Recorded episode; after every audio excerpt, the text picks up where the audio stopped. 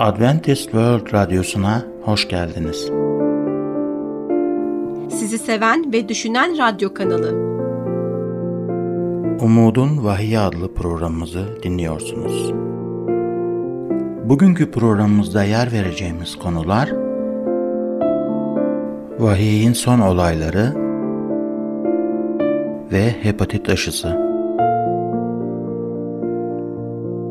Değerli dinleyicilerimiz, programımıza hoş geldiniz. En son olarak Vahiy'in kutsal kitapta anlattığı İsa'nın gelişinden önceki son olaylardan ve İsa'nın göklerden nasıl tekrar geleceği ve tekrar geldiğinde ölülere ne olacağı hakkında konuştuk. Bugün bu konuya devam edeceğiz. Bu konuda aklınıza takılan her türlü soruyu yanıtlamaktan mutluluk duyacağımız için lütfen WhatsApp numaramız olan artı 357 99 786 706'dan veya e-mail adresimiz olan radyo.umuttv.org adresinden bize ulaşın.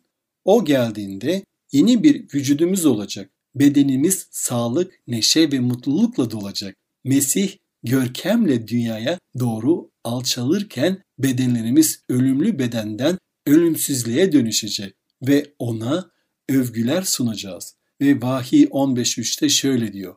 Her şeyi gücü yeten Rab Tanrı senin işlerin büyük ve şaşılısı işlerdir. Ey ulusların kralı senin yolların doğru ve adildir. Ya Rab senden kim korkmaz? Adını kim yüceltmez? Dört bir yanda ölülerin dirildiğini göreceğiz.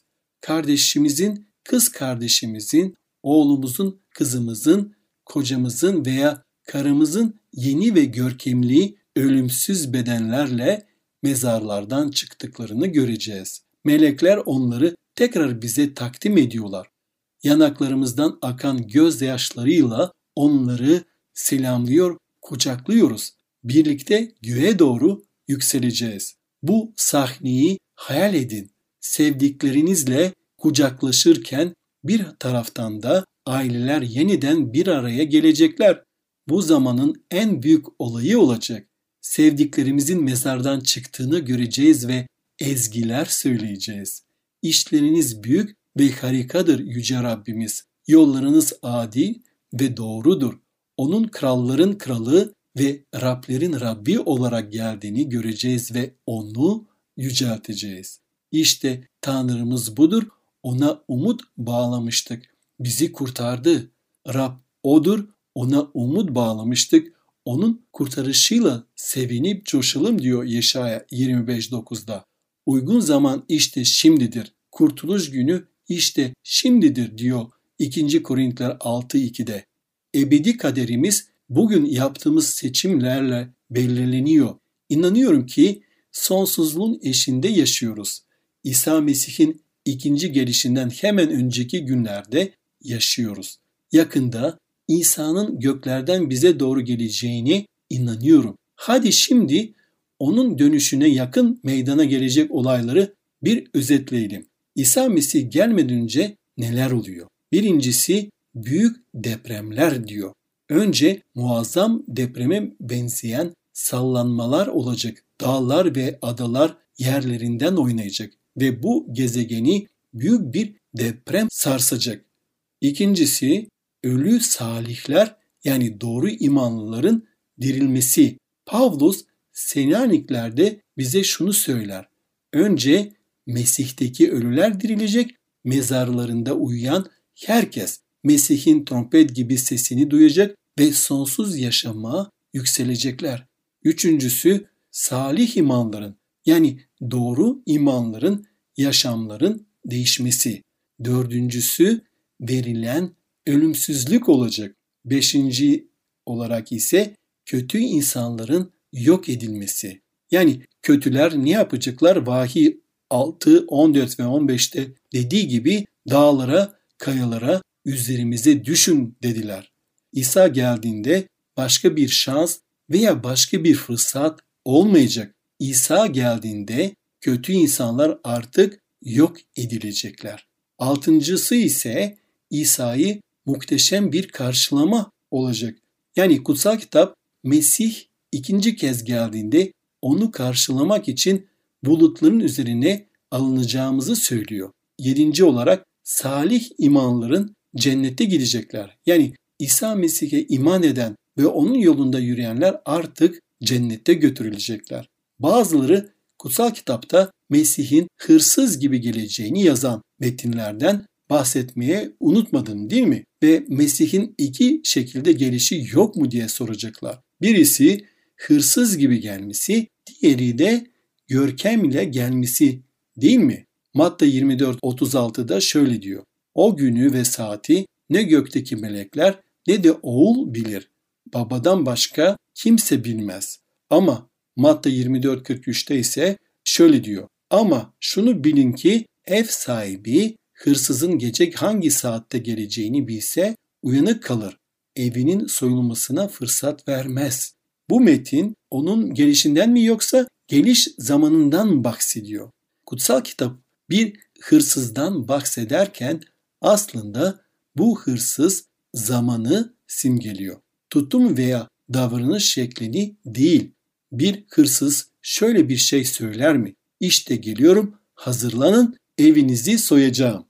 Onu en az beklediğimiz anda çabucak ve hızlıca gelecektir. İsa bir hırsız gibi geldiğinde dünya onu beklemiyor olacak anlamına geliyor.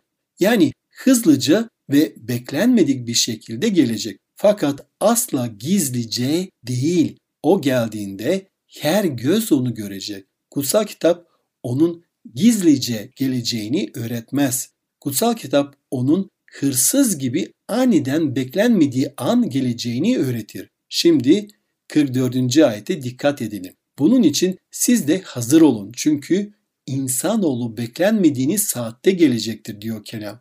Ve 2. Petrus 3.10'da ise şöyle diyor. Ama Rabbin günü hırsız gibi gelecek. O gün gökler büyük bir gürültüyle ortadan kalkacak. Maddesel öğeler yanarak yok olacak.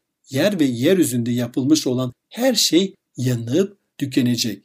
Peki ne zaman olacak bu olay? Hırsız gibi geldiği zaman ikinci geliş hazırlıksız olanlar için bir sürpriz. Hazır olanlar ise bekledikleri gibi olacak.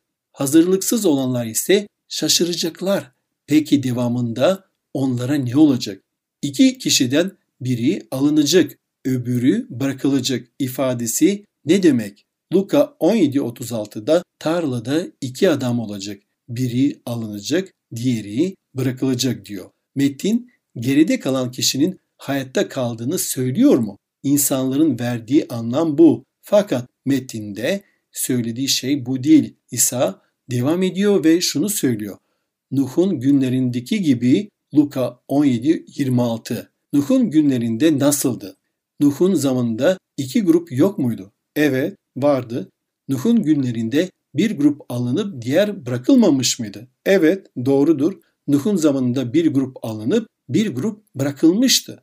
Nuh'un günlerinde bırakılmış olanlara ne oldu? O gruba ne oldu? Tufanda yok olup gittiler.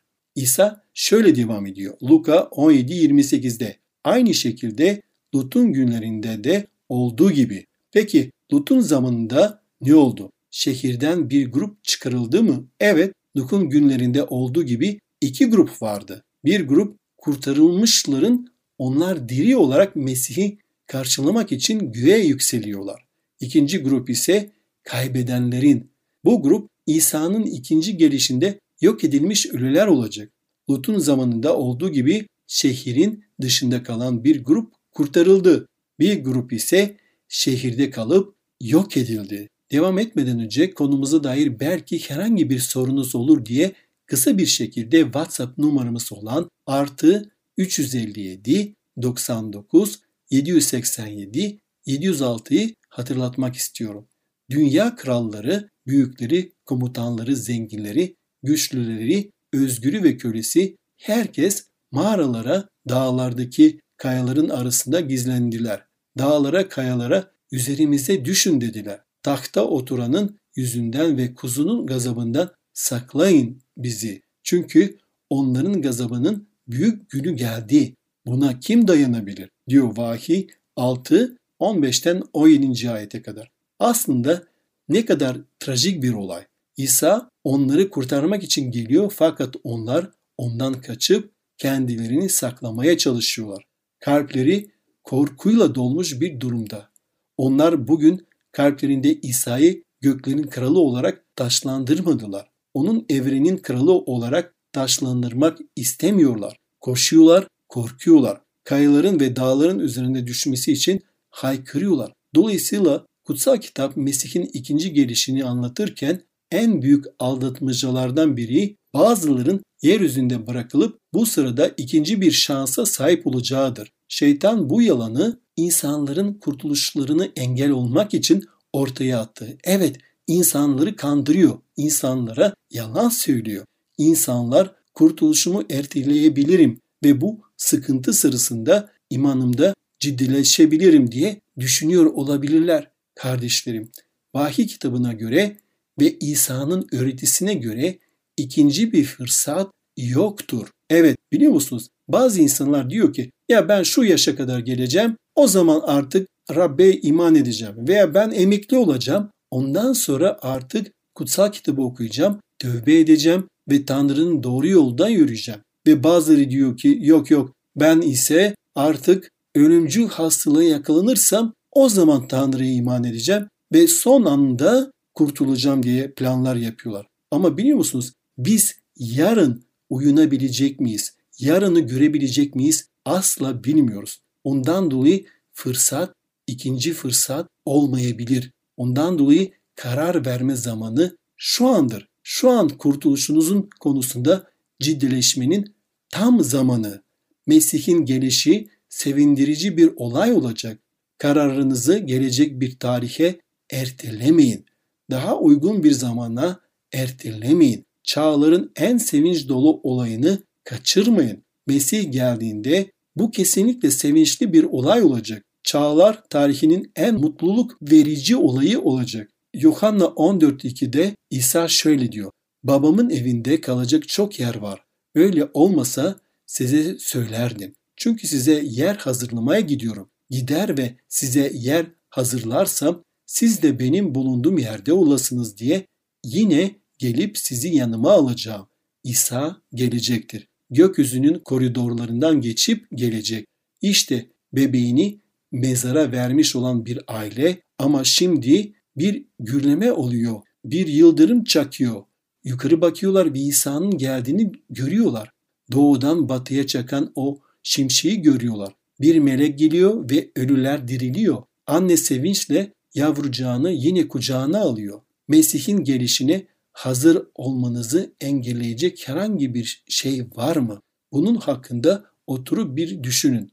Bir koca karısına ya da bir arkadaşına İsa Mesih'e nasıl iman ettiklerinin hikayelerini anlatarak tanıklık ediyor. Fakat bazı kişiler hayır derler. Onlar bu mutlu haberi red ederler. Çünkü onlar için tüm bunlar sadece bir masaldan ibaret derler. Onlara göre Mesih asla gelmeyecek ama bir gün Mesih gerçekten gelecek. Göklerden aşağı doğru süzülecek ve bizi kendisiyle birlikte alıp yeni evimize götürecek. O gün sadece kurtulanlar ve kaybolanlar, salihler ve kötü olanlar vardır. Sadece yukarı bakıp bu bizim Tanrımız diyenler ile kayaların ve dağların üzerine düşmesi için haykıranlar vardır. Bugün ve sonsuza kadar bizi hoşnut edebilecek tek bir kişi vardır. O da İsa Mesih'tir. Bu bir masal değildir. Bu uydurulan bir inanç değildir. Hakikattir. Bir gün İsa Mesih gerçekten gelecek ve o sizi şu an kurtarmak istiyor. Bugün şunu söylemek ister misiniz? Rab İsa beni koru Tanrım. Göklerin bulutlarıyla beraber geleceğine inanıyorum ve buna hazır olmak istiyorum. Konumuzu ilginizi çekti mi? Konumuza dair herhangi bir sorunuz, hayatınızda bir ihtiyacınız varsa veya özel bir duaya gerek ve ihtiyaç varsa lütfen hiç çekinmeden bize yazabilirsiniz. Evet size WhatsApp numaramız olan 357 99 786 706'dan veya e-mail adresimiz olan radyo.umuttv.org adresinden ulaşabileceğinizi tekrar etmek istiyorum. İsa'nın ikinci gelişine hazır olmak istiyorsanız lütfen Mesih ve ikinci gelişi hakkında daha fazla bilgi edinmek için bu fırsatı kaçırmayın. Bugünkü konumuzun sonuna geldik. Şimdi sağlıkla ilgili konumuzla programımıza devam edeceğiz. Bizi dinlemeye devam edin. Görüşmek üzere.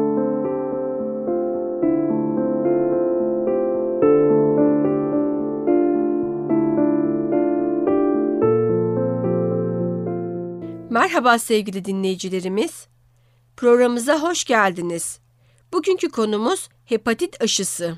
Sevgili dinleyicilerimiz, tıp araştırmacıları üç ana hedefe odaklanmışlardır. Birisi uygun yaşam stillerini uygulayarak maksimum sağlığı korumak. İkincisi hastalıklara neden olan virüs ve bakterilerin yayılmasına karşı savaşan halk sağlığı önlemleri ve hazırlıkları geliştirmek. Üçüncü olarak da farklı hastalıklardan muzdarip kişilerin tedavileri için gerekli prosedürler ve araçların bulunabilirliğini ve ulaşabilirliğini iyileştirmek. Yapılan çalışmalar hepatit A aşının koruyuculuğunun 10 ila 30 yıl arasında olduğunu göstermektedir. Bebekliğinde aşı olan bir kişinin erişkinlikte tekrar doz aşı olması gerekmektedir. Hepatit A teşhisi yapılırken öncelikle hastanın öyküsü dinlenilmeli ve fizik muayene yapılmalıdır. Ateş, halsizlik, bulantı, kusma, eklem ağrısı, sarılık, dışkının beyaz olması, idrarın çay rengi olması ve fizik muayenede karaciğerin büyük saptanması ayrıca tanıda hepatit A'yı da değerlendirmeye yönlendirir. Konumuza devam etmeden önce WhatsApp numaramız olan artı 357 99 786 706'yı herhangi bir sorunuz olursa diye sizlere hatırlatmak istedim. Sevgili dinleyicilerimiz, burada programımızda önceliğimiz ve birincil hedefimiz yaşam tarzı ve sağlık ile ilgili bir halk sağlığı eğitimi vermek. Bununla birlikte diğer iki ana hedef olan hastalıkların yayılımını önleme, aşılar ve tabii ki de hastaları tedavinin önemi ve mantıklılığın da farkındayız. Son yıllarda birçok çeşitli hastalıklar için aşı hazırlıkları geliştirmek adına muazzam çabalar harcanmıştır. Bugün biz ise hepatite karşı yapılan aşıdan bahsedeceğiz. Hepatit, küresel olarak büyük bir endişe kaynağı olan bir dizi hastalığa yol açar.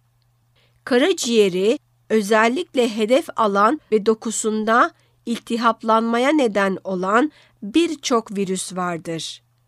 Bağışıklık sisteminin tepkisine bağlı olarak bir sonraki gelecek olan bağışıklık ile yok edilebilir.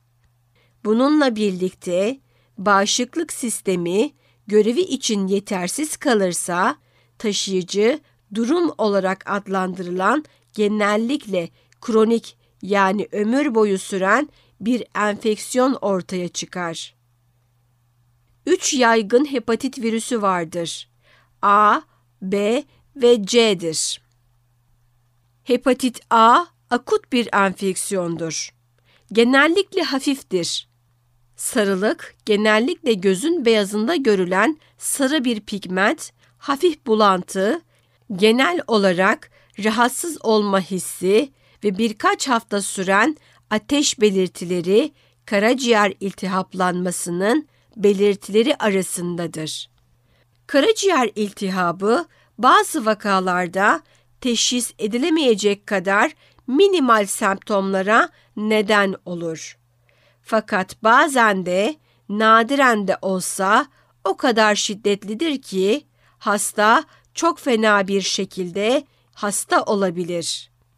Bu virüs enfekte hastaların dışkılarından sözde fekal oral olarak yayılır. Bu noktada el yıkamanın ve dezenfekte etmenin önemini ne kadar vurgularsak vurgulayalım az kalır.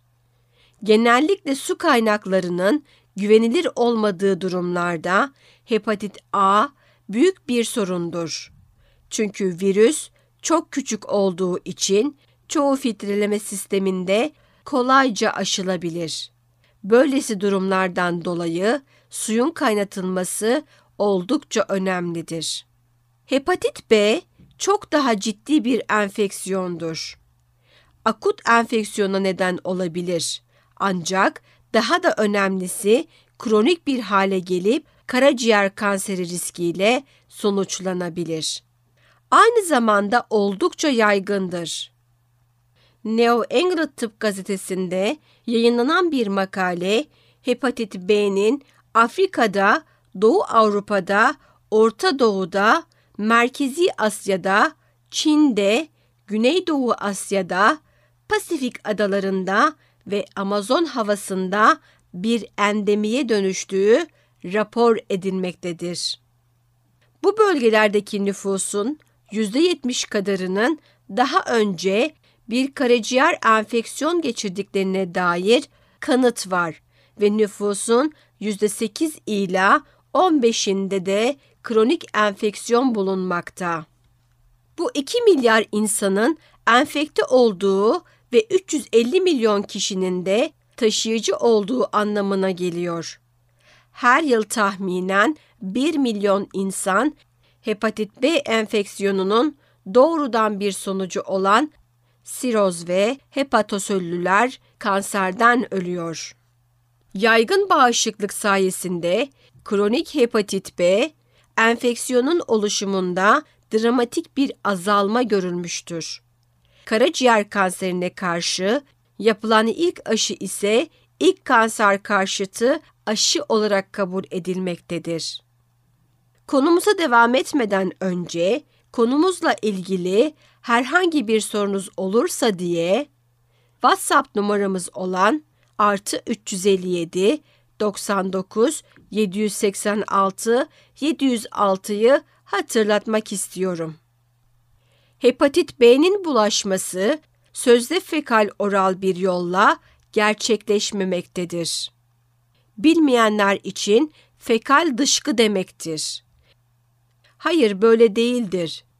Kan, hepatit B'nin bulaşmasında başlıca sebep olarak görünmektedir. Hastalık bulaşmış olan iğneler ve kan ürünleri önemli endişelerdendir. Cinsel yolla da bulaşım yaygındır ve anneden bebeğe bulaşmada sıklıkla görülür. Cinsel olmayan ev halkı teması da bir başka söz konusudur. Ancak vakaların üçte birinde kesin yayılma yolu olarak gösterilememektedir. Evet sevgili dinleyicilerimiz, şimdi gelelim hepatit C'ye. Hepatit C en yaygın olarak hastalık bulaşmış olan iğneler ya da hastalık bulaşmış olan cerrahi aletler ile yayılır. Enfeksiyon çoğu vakada hepatit B'den daha da şiddetlidir ve karaciğer yetmezliğine neden olabilen kronik hepatite neden olur. Hepatit A ve B için aşılar mevcuttur. Ancak maalesef henüz hepatit C için aşı yoktur. Mevcut maliyetteki antiviral stratejilere sahip tıbbi tedaviler hepatite çok ümit vaat etmektedir.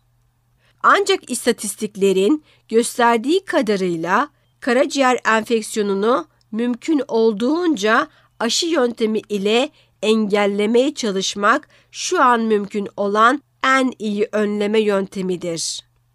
İşte Amerika Birleşik Devleti'nin hepatit deneyimi 1991'de aşı uygulamaları danışma komitesi açıp Amerika Birleşik Devletleri'nde hepatit B bulaşımını ortadan kaldırmayı amaçlayan bir program önerdi. Program tüm yeni doğan bebeklerin ki bebeklerde karaciğer enfeksiyonunun kronik bir taşıyıcısına dönme riski en çoktur. Evet bebeklerin aşılanması önerilerek başladı. 1995'te de aynı aşılama programının tüm ergenleri kapsaması düşünülüyordu. 1990'a kadar program 18 yaşın altındaki herkesin aşılanmasını kapsayacak hale getirildi. Toplanan veriler 1990 ile 2002 yılları arasında Amerika Birleşik Devletleri'nde 100 binde 8,5 hepatit vakasından 100 binde 2,2 vakaya kadar düşüldüğünü göstermiştir.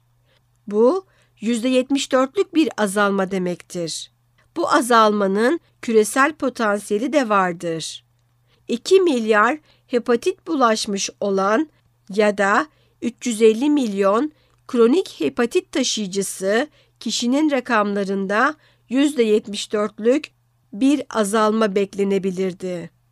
Japonya, hepatit aşılamalarına yönelik kendi politikalarını ve yaklaşımlarını geliştirmiştir. Günümüzde hepatit B aile doktoru tarafından hastanın durumu göz önünde bulundurularak bir seçenek olarak önerilmektedir ve idare edilmektedir. Aşıya bağlı olarak gelişebilecek hastalık risklerine ilişkin endişeler birçok bilimsel araştırma tarafından doğrulanamamıştır. Birkaç bilimsel kuruluşun vardığı sonuç ise hepatit B aşısının hem güvenli hem de etkili olduğudur. Sevgili dinleyicilerimiz, aşıya yanıt alınamadığı durumlar da vardır. Bu duruma genellikle yaşlı bireylerde rastlanır. Ergenlikte aşı olunmalıdır. Çünkü bu yaş aşı olmak için ideal bir yaştır. Hamile kadınlara aşı olmaları tavsiye edilmez. Çünkü aşı canlı virüsü içermez. Aşıda yalnızca virüsün bağışıklık sistemini harekete geçiren parçaları bulunur. Ülkemiz ya da bölgemizin tıp kuruluşları tarafından tavsiye edilen aşı olma kampanyalarının önemli ve geniş kapsamlı sonuçları da vardır. Aşının tamamen kişisel bir karar olduğunun farkına varmalıyız. Aşılanan her birey hastalığın yayılmasına engel olurken, aşılanmamış bir birey başkaları için bulaşıcı bir kaynak haline gelebilir. Tıbbi kuruluşlarınız tarafından uygulanan ve tavsiye edilen aşı programlarına uymaya teşvik ediyoruz. Evet sevgili dinleyicilerimiz, bugünkü konumuzla ya da genel olarak sağlıkla ilgili herhangi bir sorunuz varsa lütfen hiç çekinmeyin ve WhatsApp numaramız olan artı 357 99 786 706 üzerinden ya da e-mail adresimiz olan radyo.umuttv.org adresinden bizlere ulaşabilirsiniz. Sizleri bekliyor olacağız. Bugünkü programımızın da sonuna geldik. Bir sonraki programda görüşmek üzere. Esen kalın. Gelecek programımızda yer vereceğimiz konular Vahiy'in en şaşırtıcı peygamberlik sözü ve kanseri önleme. Bugünkü programımızın sonuna geldik. Bir dahaki programda görüşmek üzere. Hoşçakalın.